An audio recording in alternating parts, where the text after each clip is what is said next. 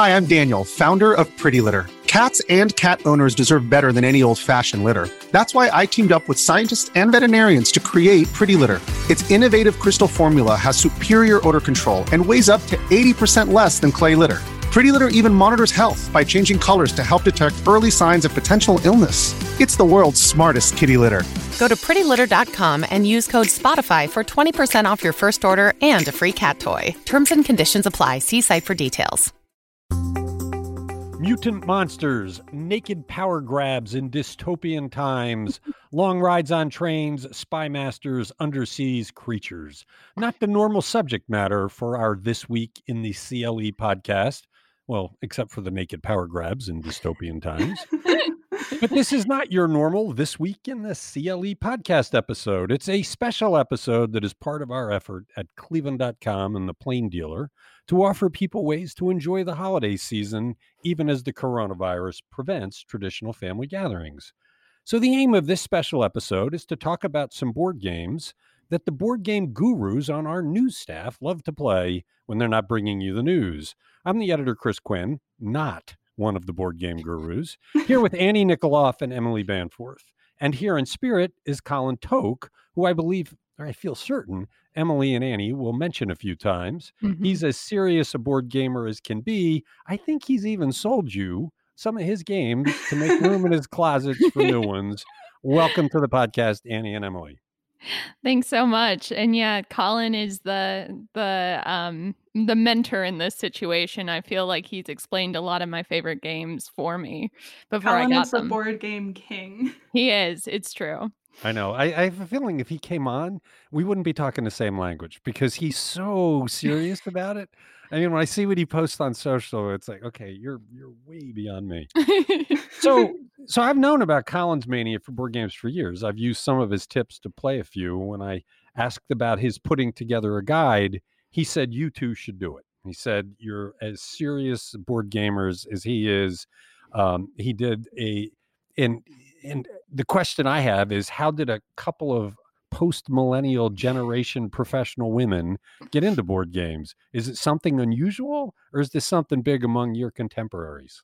Um, I would go ahead and say that it's actually Annie and I are just a couple years apart in age and we're in our mid 20s and it's something that was very popular I found when I graduated college, people would get together and play board games. And it kind of feels like a golden age of board games right now because there are so many new ones out there. There are so many that are so incredibly designed and, and complicated. And uh, so when I got out of college, I kind of fell in with a group who played a lot of board games and it, and it went from there until one day when we went to a cabin in pre-pandemic times there's a photo of me just sitting behind a table filled with like 60 board games um and it was the best day of my life so yeah but i feel like it's fairly common I agree. Annie? Like it's it's a pretty big thing in my friend group. Um, I got into it in college with a lot of my nerdy friends that lived in the dorm that I lived in. Um, I owe a lot of credit to my partner Mike, uh, who is the biggest board gamer, except for Colin, maybe, uh, mm. that I know. He is ranked fourth, or a couple of years ago, he was ranked fourth nationally in Settlers of Catan. So, you know, living with him during the pandemic and being together for close to a decade now, um, I've been exposed to a lot of board games through him, through friends. And it really has come in as a trend. Like you see board game cafes, board game bars popping up all over Cleveland, board game shops. It's, there's a real scene here. Is it is it partly because of the economic circumstance? You get out of college, you don't have a lot of money. This is a fairly inexpensive way to spend an evening with eh, with your social circle. I feel like it's something that feels slightly more intimate and there's less pressure than going to a bar um, but you can still go out or you at least could still go out uh, before the pandemic. Uh, annie and i met up at some board game cafes. You can go to stores where you connect over this interest.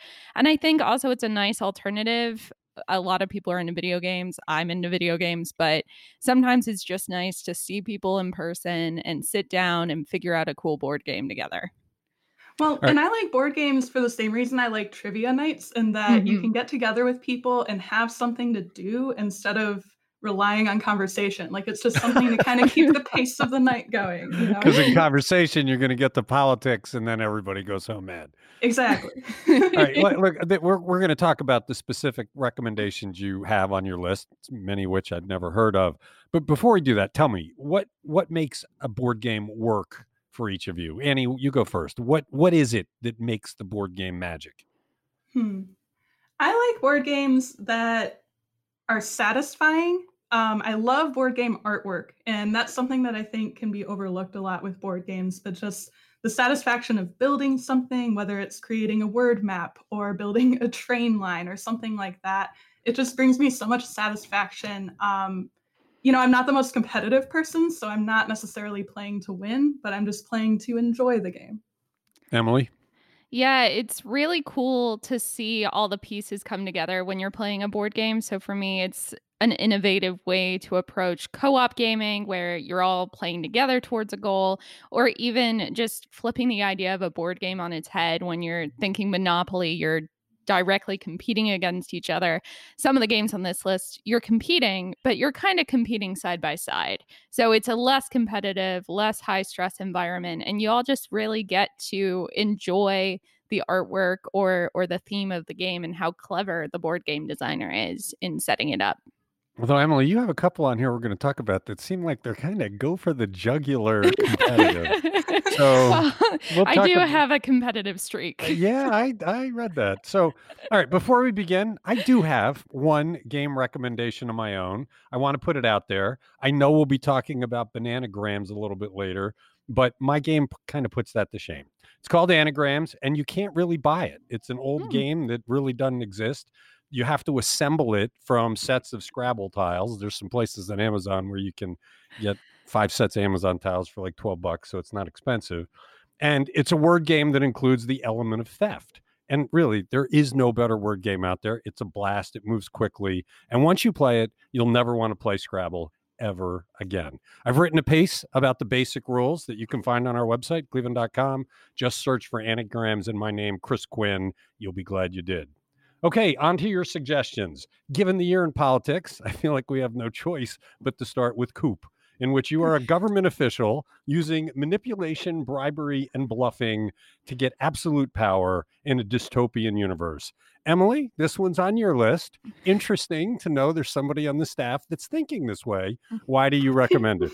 I would never play this game with any members of our politics team because I bet they would do much better than I would. I I put it on there because bluffing games are a real category when it comes to board games. There's Mafia, which you can play with basically no cards at all. Uh, it's it's basically the idea of having a roll and using your bluffing skills to get through it. But the way Coup works is giving you a lot more structure. So you are assigned two cards, you grab them randomly from a pile, and each of them have their own special action on them. There's a set of basic actions you can take, but the fun part is bluffing your way to the top. So you pretend that instead of having a simple trader, you have an assassin and you take out somebody else's card. But it's very easy for somebody to say, no, I don't think you're the assassin. And if you get caught, you lose your card. So it's it's about collecting enough money to where you can take out other people's cards, but it's also about bluffing your way through because sometimes you get dealt a hand that will not get you anywhere. So it's a it's a lot of fun. It has led to a lot of arguments. So if your family is coming off a tense political discussion, maybe leave coup on the shelf. But uh, it's it's a really fun way to get some energy out, and it's a very high spirited, high paced game. Yeah, it looks it looks kind of brutal. Looks interesting. Okay, Annie, let's talk King of Tokyo, where the draw appears to be mutant monsters, gigantic robots, and aliens. Why is this one on your list? I love King of Tokyo. It's so much fun. Um, you get to pick your monster. I always pick the cute little like bunny monster. um, it is just so much fun. You're basically trying to take over Tokyo as a monster, but everybody's a monster. Like everybody's the bad guy in King of Tokyo. And I think that's such an interesting dynamic and basically, you're either trying to win to be on top of the city, or you're trying to knock the other monster out of their place. Um, it's really a dice roller game, so it's kind of luck and chance, but there's strategy involved because You can pick up health tokens, you can pick up power ups, and there are a lot of expansions for the game too. So it's kind of fun that even if you feel like you're done with King of Tokyo, you can just get an expansion and then it's an entirely new game. Um, it's also pretty quick. I like games that tend to be a little bit faster. Um, I like to kind of do a game night where I have a few of those instead of one really big one, with a few exceptions. Mm-hmm. So, how long does this take? 15, 20 minutes? Yeah, so maybe 30 minutes. Pretty quick. Okay, mm-hmm. another one from Annie's list Santorini is a board game in which you actually erect buildings. How does that work? And if you sometimes need the hand of God to get you through, as it says you do, it sounds like it's kind of hard. I was surprised when I saw the photo of this that you actually are building buildings. I think Santorini is the most like visually and tactically satisfying game that is out there. There are these little plastic uh, components. They're like little squares, and you stack them on top. There are three la- three different levels, and then you cap them with a blue cap on top. So it looks kind of like a Greek city. Um, it is so pretty. I love that game just to break it out of the box and look at it. Um, and it's a two-player game. I, you know, it's kind of hard to find a good two-player game that has a lot of variation in it. But with the game, you take on the role of a different god or goddess, and each one has a different power. And so you pretty much pull a card out, and that determines what you are for the for the match. And I love that because if you pick a new god or a new goddess, or you just match two different ones together, it's an entirely different game because you have different powers on the board. Er, is that a, is this one of those games that adults can play with kids, or is it pretty much just an adult game? You could play it with kids, maybe a little bit older. Just even I get a little bit confused um, with some of the rules, um, so it can be a little bit tricky for kids to pick up. But I think especially a little bit older kids could handle it. Yeah, I didn't ask that about Coup because, well, you know. you could. I played Coup and I am not good at it. Like I cannot oh, lie. No, I am I am the worst at Coup, honestly, but it's such a fun game. And honestly, I would pick King of Tokyo over Coup but only because I'm so bad at bluffing. Anybody who loves bluffing would immediately pick coup over that. All right, let's go with one of Collins. Ticket to Ride. I guess this one's been around so long it's considered a classic. One on his recommendation some years ago, I got it to play Christmas one year, and my adult kids and their spouses ended up playing it for like an entire afternoon. I still haven't. Why is this one considered a great game? Either of you, you, you both would know this one, right? Oh yeah. I like Ticket to Ride. Um, it is one that I haven't played as many times. I don't own Ticket to Ride, but I want to get Ticket to, Ticket to Ride. And specifically, I like the European edition, one of the European editions. Um, I think it's really cool because you're basically connecting different European countries and cities with train lines. And so you're trying, you pull a card and you decide like how you connect these different cities with so many trains. Um, I am not the best at Ticket to Ride. I like it though. I lose the trains every time I play because I knock them on the floor. um, that's my one tip if you're playing Ticket to Ride is to have like a bowl or a container to put your trains in while you're playing. Um, but it is a really again like when we're talking about visually satisfying games, I feel like Ticket to Ride is up there for me. But yeah, that's a I... long one, right? It takes a while to play. Yeah, it, it does take longer than some of the other games we have on this list. Maybe sorry, like half an hour to an hour. Let me tell you, a friend of mine tried to start playing this game at like midnight, 1 a.m would not advise that takes way too long and takes too much concentration. But eh, what's fun about ticket to ride is it does require a little bit of a runway to to learn the rules and and learn the strategies but once you get it you get it. And i think that that's the really satisfying part of board games is when that clicks into place and all the players know what they're doing and it becomes just a free for all and it's it's one of the most satisfying feelings is when you understand a good board game yeah, when my kids played it, I mean, I remember them spending a good bit of time trying to understand the rules, and then uh, we, you know, they were gone for the rest of the afternoon. Chris, right, did you play it or no? I know, I, you know, I was busy doing, you know, the dad stuff and all, and they they got it out and started playing. And that was it for the rest of the afternoon. They were mesmerized by it and had a great time. All right, let's get back to Emily's list. Machi Koro, you're the mayor and you've got to satisfy demands of your constituents for jobs and some reason cheese factories. Emily, with coup and now this, I'm getting the sense that you want to be in charge. What, what, what, what what is it about this one that gets that you think is good? Well, the element of chance makes it very good. Uh, I think that's what I like a lot about it. There's another game on this, not on this list, but in the in the board game universe that uh, is a war game that also relies on chance. I love board games that incorporate that element because all of a sudden you could be planning one strategy and then you immediately have to pivot. In this situation, you lie out tiles and each one has a little feature on it, like a cute little illustrated bakery or a field or something. And depending on what uh, number you roll, it activates the different cards, giving you money or allowing you to do something to somebody else. My favorite is the tax department where you get to go around and take a certain number of coins from people who have a certain amount. Uh, not relevant at all during this election season. Um, but uh, I I think that it's a really cute game. You're working towards getting these landmarks, which give you new powers, but the chance element stops it from getting too competitive uh, which I really appreciate because there's always a good cap on it. But this one, I think it's good for younger teenagers, older preteens, um, and it's a good introduction into the board game world.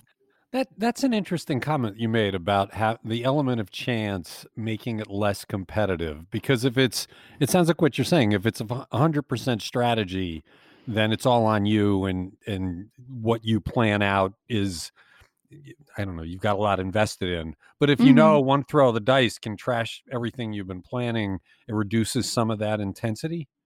Yeah, especially in this game because you can invest heavily and uh, you can have a strategy going in, or someone who's played the game can have a strategy going in, and it can be completely blown up. And that's what's great about it is it levels the playing field a little bit. Um, and then if this other board game, Cosmic Encounter, it actually picks your opponents randomly. So nobody gets accused of targeting each other, nobody gets accused of anything. And, and it removes that conflict element, uh, which I think is essential uh, in some situations. Whenever families get together to play a game, that's a good, For sure. good, good tip to know. All right, let's get to bananagrams. Annie, if you try anagrams, you'll never go back to this. I guarantee it. But there's a whole class of word games based on tiles. You got Scrabble and Boggle and Upwords and probably dozens of others. But you choose this one. So, how do you play this one and why do you recommend this instead of any of the others that work on similar principles? Yeah, I mean, I feel like Bananagrams is just fast Scrabble. Um, you can get more rounds in. You don't have to be stuck in the same game. You can just play one round. It takes 10 minutes. Um, and I grew up on word games. They're probably my favorite category of games, probably why I'm a journalist. I don't know. um, but I love like spelling games. I love Boggle, Scrabble, all of that. When I was in fourth grade, I was a runner up for Scrabble champion at a, at a wow. county competition. Um, so Bananagrams was very much up my alley. I like it because there's you're just trying to be fast. You're spelling words, using all the letters that you can, by drawing them from a pool in the middle of the table that all the players share. And so you flip them flip all your tiles over at the beginning of the game and you just start spelling words, connecting them in a similar way that you would in Scrabble, but just free form on the table. Um, I think it's so much fun. I love it. Are you working on the same grid or does everybody have their own grid? So everybody has their own grid. And I like that because it just lets you do like you can if something's not working, you can just kind of break it apart and restart in the middle of the game. I've done that a lot um, to get those weird letters to fit in. So is there a clock or is it when the letters are gone, it's over? When the letters are gone, so you just have to go as fast as you can. Huh. Okay, that's uh that's an interesting one. Let's do another Collins recommendations, one I never heard of until I saw his list, and I'm hoping that one of you can talk about it intelligently. Deep sea adventure. You're underwater sharing space with other players in a submarine, but you're on your own trying to hoard undersea treasure. I haven't played this one. I haven't either. This was a new one to me. This is deep in the Colin library. He had it on his top five list, though. So if Colin puts it on a top five list, it must be recommended. All right. Well, I guess people have to look that one up and see if it interests them. Um, I do. I do want to point out. I did ask people uh, through my texting account uh, on subtext what games they love. Uh, and far and away, the one that I heard back the most on is Catan. People were hugely enthusiastic, and it's not on your lists, which I'm a little bit surprised by because people online were so avid. When I ran when I read up on it, it did sound to me like a glorified version of Monopoly, which seems very very tedious. Annie, you mentioned earlier your partner was a national champion in this thing, which I didn't know was a thing. So why isn't this one on your list? Do you not do you not think this game is what some of the others are?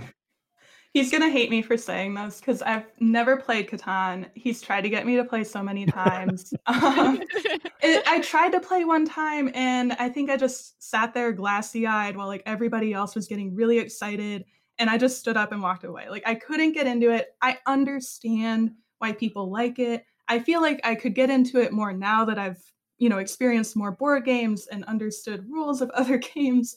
Um, but it is a lot of things to learn. I remember sitting there for 15 minutes while someone was explaining the rules to me, and they weren't quite sticking. Um, wow. But it is a classic. I mean, this, I feel like if you look at board gaming and modern board gaming in particular, like Settlers of Catan pretty much defines how people distribute board games, how they develop them. I feel like you know, I interview a lot of local board game creators for stories. And whenever I interview them, almost invariably, every single one, when I ask them, what is your favorite board game? They all say Settlers of Catan. Like it holds such a high place for the most avid board game players in Northeast Ohio. Unfortunately, it does not hold that place for me. I think it's a bit difficult to get started. I also haven't played it um which is which is funny because people mention it a lot and i'm just i i blank it out in my head whenever someone mentions it. I would reach for it over monopoly because i hate monopoly with every fiber of my being. One of the worst games honestly that i've yes. played yeah it's it's the worst. But uh i think that the thing with settlers of catan that might disqualify it from your Thanksgiving gathering is the fact that it does require a lot of lead up, and avid board game players will argue me uh, argue with me on that. But if you are not a board game fan, it requires a little bit to switch your mindset. And listening to the rules can be one thing, but a lot of the time you learn while you're playing and so it's hard with longer board games to start playing them and start learning and then be halfway through and understand that you've done everything wrong at the beginning uh, which happened to me in the middle of a 10 hour board game one time but uh, I, I very badly lost that one. But it's it's just something that requires a little bit of lead up. If you and your family really enjoy board games are auditory learners, very strategy minded. This is a good one for you. But if not, we wanted to give some other options that maybe take closer to 10 to 20 minutes to learn uh, as opposed to half an hour and then half a game. Okay. Well, I did want to mention it because I did hear from a lot of people that said this is the no brainer. This is the one we all love. Mm-hmm. Okay, Emily, Sushi Go, a card game about food, about making dishes. How does it work and why do you like it? It sounds like this one moves very quickly. Yes, I've played Sushi Go so many times. Annie and I have played it. It's a good starter for any board game day. I've played it while camping. I've played it in cabins. I've played it all over the place. It is very portable. Uh, everybody gets dealt a set of cards, and this is great because if you've played just basic cor- uh, card games with a deck of cards, you're familiar with the past the pick and pass method. So you pick a card and then you pass a card over. And it basically requires you to match together these little cute uh, sushi pieces. And based on what you organize them into, you get multipliers on them. So you have to collect three of one, or you get plus two for one of a type and plus four if you have two of the same type. And all of it's kind of written on the card. So you don't really have to worry about it all that much. Uh, you also collect little puddings. Uh, that count uh, and go through each of the rounds. And each time it gets a little bit faster because people are learning, they're understanding which things they're trying to build and, and where they need to improve. Uh, it's a new it's kind of a new take each time you do a round, but each game is three rounds. So you collect points over the three rounds, but you start off each one with a new hand. So if it's very quick, Uh, it's very variable. People get to yell sushi go, which is always fun if you remember to do it. uh, and also the design is just adorable. It's it's a really cute game. You know, I so got, I got go Sushi Amy. Go as a gift. Um, and it was pretty much my intro to board gaming on a personal level. That was the first game that I really found I just loved. I love sushi. I love Sushi Go. All right, so I, you you think back to the person that invented Monopoly, and you can see it, right? It's based on Atlantic City. You get a bunch of streets, you buy properties. It, yeah, it's out of it's out of real life. The, the the people who invented Parcheesi, you know, you roll dice, you go around the board. You know, eventually you get a pop-o-matic dice thing. Who comes up with Sushi Go? I mean, that, that seems like a it's pretty far out there in terms of imagination. I don't know. It kind of, I don't know the full background of this, but sushi has gotten really popular uh, in Western culture in recent years. And on top of that, Japanese culture in general. If you look at King of Tokyo, that's another uh, Japanese style uh, board game. And so I think some of that influence is coming over in some of these board games. But I think I would have to look at the actual background of Sushi Go. Uh, but honestly, as soon as I saw it, I I knew it made sense because it was just seeing the little sushi pieces stack up is so satisfying. All right. Um, I'm gonna. I hesitate to do this because in case you didn't play it, but it's one more from Colin's list. Code names. It's another word game with, with spy masters and spy networks. He's been recommending this one for a lot of years. Uh, have either of you played that one? Oh yeah. hmm So, what do you think about that? Good game. Code It's a- Names is Yeah. the party game that I recommend to everybody over games like Cards Against Humanity. I think it is so much more fun. It is you you get to be on two teams and you're basically trying to flip over the cards on a secret card that your team leader sees but you don't and he can your, your team leader can only share so many words to kind of tell you which cards to flip over but you can't, can't flip over the, the assassin and it's just so much fun. It gets to be a really funny game. I, I never thought that it would be funny before playing it, but it's very funny. Um, just everybody's getting angry and like shouting, and it's, it is just such a fun game. Yeah, it's got a very uh low entry level and honestly, it's it's that base like charades kind of deal where you're you're working together as a team. I love this game. I forget how to play it every single time that I play it. It's one of those. There are some games where you could explain the rules like 20 times to me and I still don't remember them. But I really like code names. I prefer categories, but I really like code uh, code names. We're going to be talking about categories in a minute. The, the, you know, Colin recommended another game to us. We're not going to be talking about Ultimate Werewolf, Werewolf something or other. And it, and it, we played it one time, and we had the kind of joyous fun that Annie was describing with code names. We'll have to try code names. Annie, one another one on your list is called Skull, and it looks like, from what I can tell, this very much is in the style of you like the look of the game. There's a lot of cool Hmm. design going on here. It definitely is. It's it's a beautiful game. I actually that was the most recent game that I played. I played that on Halloween night uh, with a small group. My sister, her partner, and then my partner. We all played a four-person game of Skull, and it's also a game that I don't think you don't necessarily need to buy it. You could actually make your own version of Skull at home if you understand the mechanics of it. Basically, each player has four tiles, and three of them are flowers. One of them is a skull you're playing them, you're trying to flip over other people's tiles, but you can't get the skull or else you die that round. So it's a bluffing game. Uh, but I feel like it's a really accessible bluffing game. It's not like you don't have to be a super good liar to, to have fun with skull, which is why I like it. I am not good at lying in board games, um, but I am really good at skull. So I think that's why it's top of my list.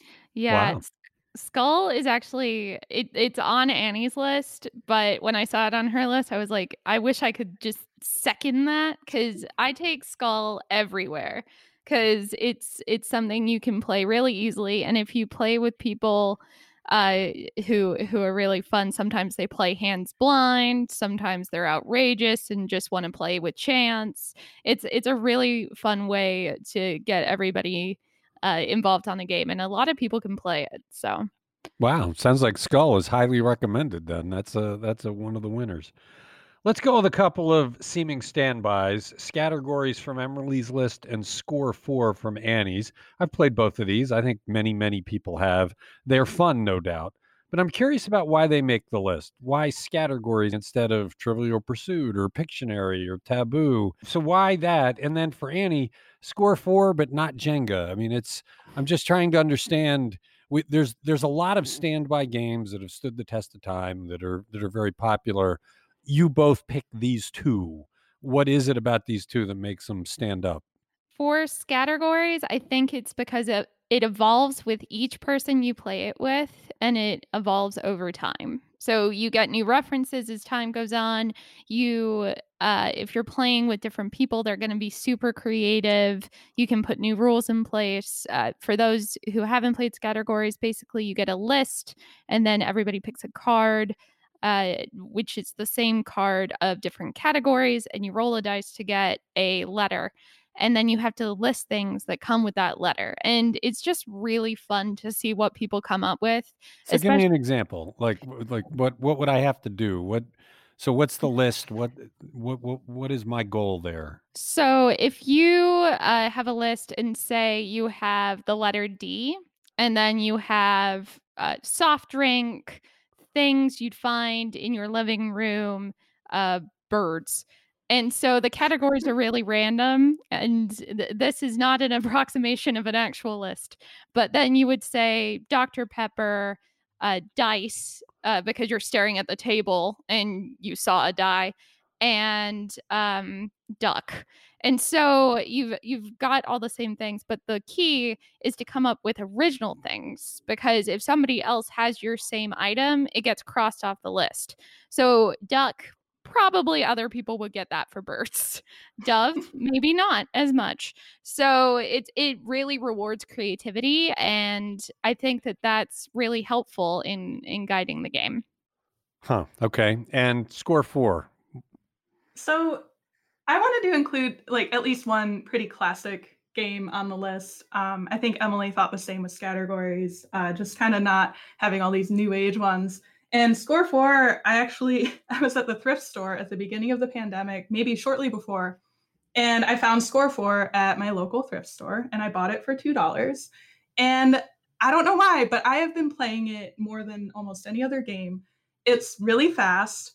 Um, it's like complicated connect four so you can you have to connect four beads but you can do it up down sideways diagonally across diagonally and it's really hard like i play this with my partner all the time and we're tied on who wins and loses which is unusual because he normally wins every game we play this is one where i kind of stand a chance um, and it's quick i like that it's a two player game that you know, maybe we have 10 minutes to kill. We can break out score four, play around, put it away, and be done.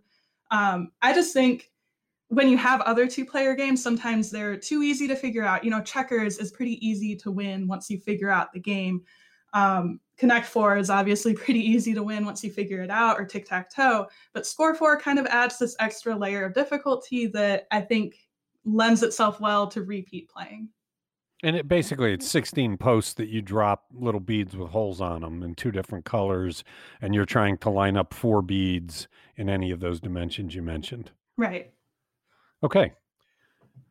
Let's go with another one from Subtext, Cards for Humanity. I'm pretty sure both of you have played played this. A lot of people swear by it. Somebody sent a note saying they thought I would love it. I've never played it. I know about it. It's not on your list, but do you recommend it? Sure. It would have to be with a group of people you like. Uh but and no. That's that's where I kind of stand on it because I have played Cards Against Humanity, which basically you put an a, a, prompt in the middle of a circle and you have a hand of cards with nouns or funny sayings or whatever on them and you have to match it and somebody judges who made the best one. I think for in in groups that you don't know which may not be the case for thanksgiving so or or shouldn't be the case for thanksgiving. So maybe this is a great pick for sitting around with your family. It's not exactly family friendly. So i would go ahead and say if you have older kids and you're comfortable with that go ahead. Uh, not kids but teenagers uh, and older teenagers. But definitely don't break this out for the kids' table. That's that's not a good idea. Annie, like, Cards Against Humanity is fun. I get it. It's kind of raunchy, kind of inappropriate. You know, getting into that whole realm of things, but it's funny. And if, like Emily said, if you're with the right group, it's a lot of fun. I would recommend the much more family friendly but equally funny game apples to apples. Mm-hmm. that it's just it can be just as funny without all the raunchy answers um, and it's kid friendly so i think that's the better one to break out for thanksgiving. All right good. That, that's that's a good one. Go ahead emily.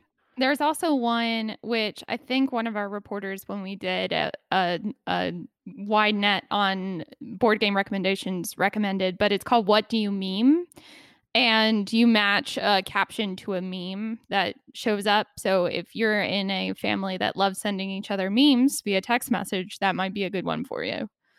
Okay. All right, one more, Emily. It's yours. Wingspan. It's about birds. We got a bird thing going here. Why do you like that one? I love this game so much. Uh, I got it for my birthday this year after it was back ordered for a really long time, and about 20 people sent me sent me pieces about it. It's a game where you are collecting birds, and please don't skip this part because you think that's weird. Uh, basically, it, it was made and and consulted with an ornithologist, uh, and you get to see all these different birds and you get to collect them. And each bird has a fun fact on the card, a beautiful illustration, and then some of them have special little powers. Uh, what you're essentially doing is trying to meet goals each round. This is a little bit more complicated. So, do this if you have a group of people who either A, love lo- learning board games, or B, have played a lot of board games, but you use eggs and food and all this other stuff to accomplish goals like three birds who nest on the ground or two birds who live in the water. And it sets both short and long term goals for each round. So you've got a lot to keep track of, but that also means there are a lot of ways to win. And this is another one that I really like because you're each working with an individual board and you're also not stealing anybody's bird because if someone stole my bird in wingspan i would get very upset but it's just really nice and there's always three birds flipped up in the middle so you get to see uh, different birds. And it's so non competitive sometimes that people just start showing each other their birds because they're really cool. Uh, I, I like it a lot.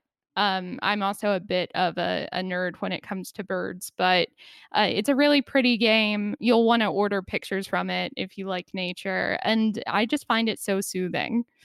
All right. So, what number Can one I choice? Add on to oh, oh, go ahead. Go ahead. I also love Wingspan. When Emily said earlier that she wanted to add Skull to her list, Wingspan was one that I wanted to add to my list too. Wow. And um, it's made by the same people who make the game Scythe, which mm-hmm. Emily and I have played together. And Scythe is the most absolute intense board game I've ever mm-hmm. played. It takes so long. It's very fun, very satisfying. But if you're talking about an easy to play game, Scythe is not it. Wingspan is like the way better, like in my opinion, the mm-hmm. way easier to learn. And I think it's prettier than Scythe, so I like that too. Um, but yeah, I love Wingspan too. All right, so if you had to pick the number one game you would recommend people to do, they can just get one game. Which one would it be? Oh, that's hard. Mm-hmm. Um, I would go with probably Skull, followed by Machi Koro. All right, Annie. I was also gonna say skull. wow. All right. Well, that that that's pretty good. That's pretty ah. much saying skull is the way to go. All right. Look, before we wrap up, one of the other guides we're putting together is about card games. One of my colleagues, Mark Varsberg, and I actually invented a card game 25 years ago called Crooks. It steals from cribbage by adding a big element of theft. It's a lot of fun. I got a story up on cleveland.com about it. Search for Crooks in my name and you'll find it. But what I'm curious about is you're talking a lot here about board games. Do regular card games have any appeal to you? Hearts, Oh Hell, Pinochle, Euchre, or is that just not something that's in your atmosphere? I first of all, I didn't know you guys invented a card game. I'm going to have to go play that this evening, probably. um, but I uh, I have played card games. I play them with my family. I played them in college, but I think because I have a reservoir of board games, I play them more just because I'm trying to get the value out of them. I do like basic card games though. I play a lot of whist with my family. I just learned how to play hearts, and it's a really easy thing to play online, uh, which I I like, especially when you're far away from people. Um, so I I think there's definitely a place for it, and I think the cool thing would be is if uh, a younger member of the family brought a, a cool board game, and then an older member of the family maybe taught the young folks uh, their favorite card game. Wow. So really, cards are for old people. I'm, I'm, very much wounded. What about you, Annie? Is any interest in card games whatsoever, or is it all board games? Um. So I, in high school, we actually at our lunch table uh, would always play Slap. I don't know if you get or Slapjack. Have you guys played? Oh yes, I did play Slapjack. I like that game. It's very easy. Um, I also like to build card pyramids, like card towers, if that counts. But that's about as much as all. Okay, well, thanks, Emily. Thanks, Annie. And thanks to Colin at Absentia. We'll have a story on our site, cleveland.com, as a companion to this podcast with links to the games, capsules about them that, that might pick your interest. We hope playing them with your families will bring you some joy over the holidays this year. You've been listening to This Week in the CLE.